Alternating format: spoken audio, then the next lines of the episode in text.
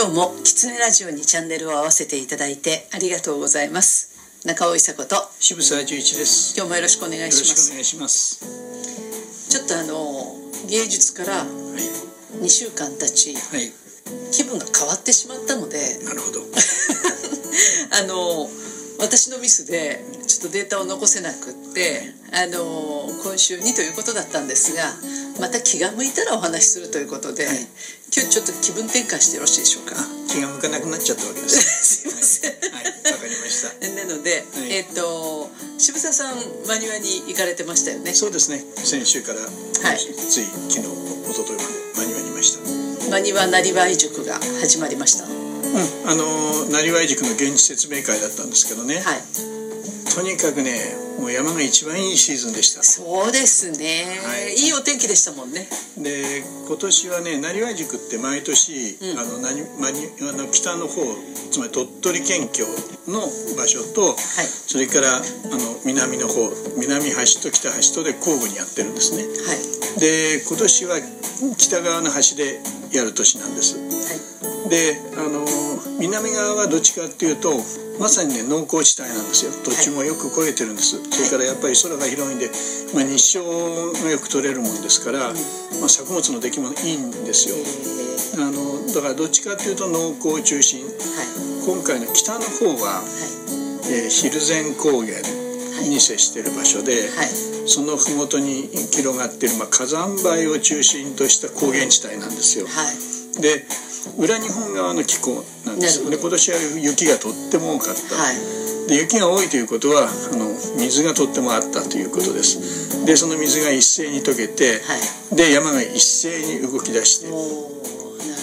本当にもうね一面緑なんですけども一本一本の木が微妙に緑が違うんですよ。ほどああわかります。緑の色って本当たくさんありますよね。そうなんです。それはもうパッチワークのようにっていうかな、もう柔らかい緑しかもあのかつてはその辺にあの製鉄の技術を持った、それこそ縄文時代から鉄器を使ってたと言われてるような人たちが、えーや宮崎駿さんのもののけ姫ですね。もののけ姫、はい。そのまま舞台になったとも言われてる場所なんです、言われてますよねそういうたたらを作るために使われてた山なもんですから一面の広葉樹の山なんですまあ、その広葉樹の春の芽吹きというのは綺麗です綺ね。麗ですね。はい、でまあ林床と言われてる、まあ、あの森の下には、はい。もう山菜が一斉に出てくるんですよ。あでもう5月ですから、ーはい。小ごみは終わってました。はい。でだからわらびはまあこれから6月ぐらいまで取れるのかな。うだけど、まあ、今一番盛んなのはねあのタケノコなんですよ。んやった。根曲がり竹。はい。で根曲がり酒をちょっと藪に入りゃ、はい。笹藪に入りゃ、もう本当にカゴいっぱい取ってくれます、いいですね。それをあのオーブンで焼いて、はい。でまあそれで延々と酒を飲むということでねそんなね別にその太るようなものは食べてこなかったはずなんですけど 成長されましたよね。ねなんか丸丸くなって帰ってきました。あのマニュアなりわい塾の話なんであすけど。そうです。だからね 結局ね、その北と南の一番の大きな違いはね、はい。北はあの南は農耕の技術を持っていると豊かに暮らせる地域、うそれから北は縄文に非常に近くんてあの採集だとか狩猟だとかの技術を持っていると豊かに暮らせる地域なんですよいいですね。両方あるわけですね。えー若い夫婦がいましてねはい。東京からね23年前かなうん。移住をしてきたんですよ、はい。で、えー、とここに住みたいと思ってきました。って、もう東京は嫌ですって言ってね、移住してきて、はい。で職業何やってたのって言うと、あの奥さんはね、はい。田園調布ではい。テニスのインストラクターやってました、奥様たちを相手に。こいいはい。それからでご主人は何やってたのってテニスのガット張りをやってましたガットってわかりますかえーわかります。糸です、はいネットですね。ですまないけどさここでテニスをやる人誰もおらんわっていう話になって、でその農業もやったことがなくて「何やるの?」って言ったらいくつぐらいですか？30代旦那が後半奥さんは30代前半ぐらい。えー子供さんは？子供はまだいなかった。うぞそうしたらねとにかくね生きていくってことをやりたいんですってへー。わけです。でもう自分で作ったものを食べたこともないし、自分で取ったものを食べたこともないし、で全部お金で買ったものしかしかも誰が作ったか誰が取ったか分かんないものを食べてるって、もう気持ち悪くてしょうがなくてこんな人生を送ってたら、自分たちダメになっちゃうねって2人で言って、とりあえず自分で取ってこようって言って来ましたっていうわけです。でもうね地元の人たちはねもうね呆然としたわけですよ。で 若い2人がねそんなその過疎の村に移住してくれるから、地元は物手を挙げて歓迎なんだけど、はい。さあこのテニスのインストラクターとやってけるガット張りをどうやって食わしていくか。う んでなおかつ、自分なんかこう言ってることはねその夢物語みたいに撮りたいんですとかって言ってる、でとりあえずね一人その漁師のおっちゃんがいるから、まあその獲物を取るってどういうものかっていうんで、まあ、ついてってみたらどうだって言ったらね、ついてったんですよ、そしたらね帰ってきてねおっちゃんが「いやあの旦那の方はダメだけど、奥さん筋いいわ」って言うわけです。で彼女は漁師で食ってけるって言うんです。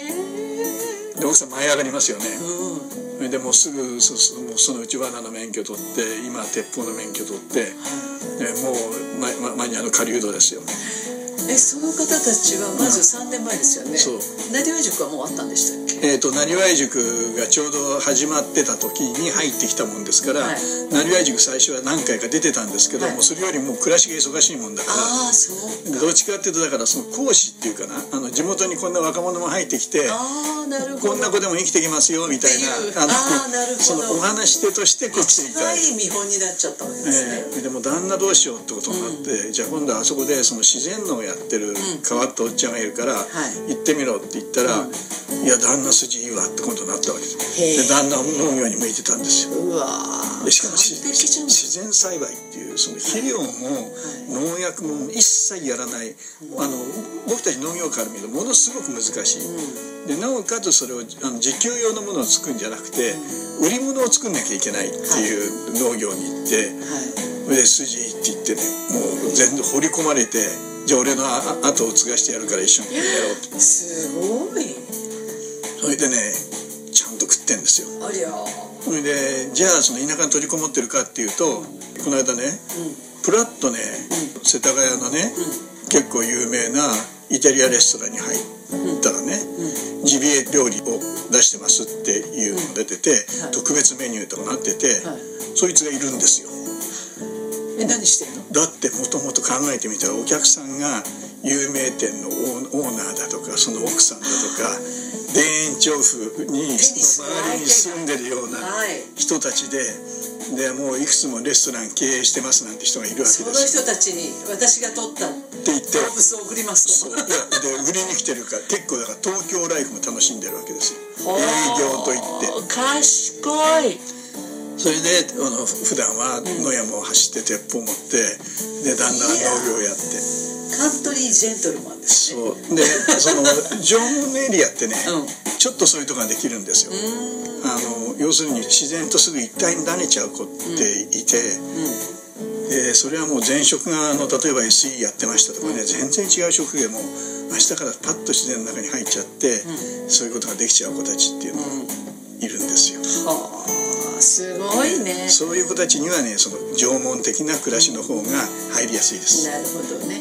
えでもやっぱり頼もしいですよねそういう人はね。もしあの昔はね、あの職業見つかってからき移住してきたんですよ、はいはいはい。ところが今はねもう僕たちからは想像できなくて辞めてきましたっていう子が圧倒的に多いです。かっこいいですねかっこいいあでもやっぱりそういう人たちはね、うん。覚悟が決まってますよね。それでねつくづくその向こうの山の中で思ったことはね、あのこれから都会は食っていけるんだろうかって不安です、当たり前のようにいかに食料品が海外に依存してたかってことなんですよね、はいでその入ってこなくなるってことはないでしょ。う、だけど明らかに高くなって今までのように僕たちが勝手に選んで今日はイタリアンする今日は中間するとお腹の具合どうなっていう感じで食を選べる時代ではなくなってきた時に、確確実にね彼らはその生きていくという要するに感覚が良かったんですよ。すごいですね、うん、今だから漁師の感覚とかその農農家の感覚って話をしましたけどそうじゃなくて多分ね生きていくっていうことに関する感がいいんですよ。なるほど。一番大事なところですよね、えーしかもね彼ら2人だけじゃないんですよ。何人もいるんです。でだって去年まで横浜市役所に勤めてましたっていう夫婦がパッと入ってきてこれも農家をやって農家レストランもやってるんです。今岡山が一番安全だって言われてますよね。そうですね。あのね。土質的にはね。ね。だからね東京の有名なうなぎ屋さんも、もうこれ以上稼いでもしょうがないからって言って店閉めてでやはりその仲間に入ってきてます。おそれから蕎麦屋さんも入ってきてます。ーなるほど。やっぱりそういうねだんだん新しい人たちが増えてくると、でそういう人たちがちゃんと暮らせてるといい見本ができていいですよね。そうある程度だから都会でお客とかそう人間的なその、なんていうかネットワークを持ってる人たちは、要するに例えばうなぎ屋にしてもそばにしても、パン屋にしても、田舎で作って、はい。それいくらでも大和で送れるんですよ、移動できますもんね、ええもうパッケージがものすごく良くなりましたから。良くなりました冷凍も良くなりましたしね冷凍も良くなりましたから。なるほどね、え楽しみですねこれから、えええだからこれからなんとなく今までの基準じゃなくて給料をどうして稼ぐかじゃなくてね、生きていくっていう感覚が鋭いか鋭くないかで新しい生き方を見つけていくという時代にね入っていくのかなって感じがしてました。なるほど。今日もキツネラジオを聞いていただいてありがとうございましたキツネラジオは毎週月曜日に更新の予定です。チャンネル登録をして聞いていただけると嬉しいです。それでは。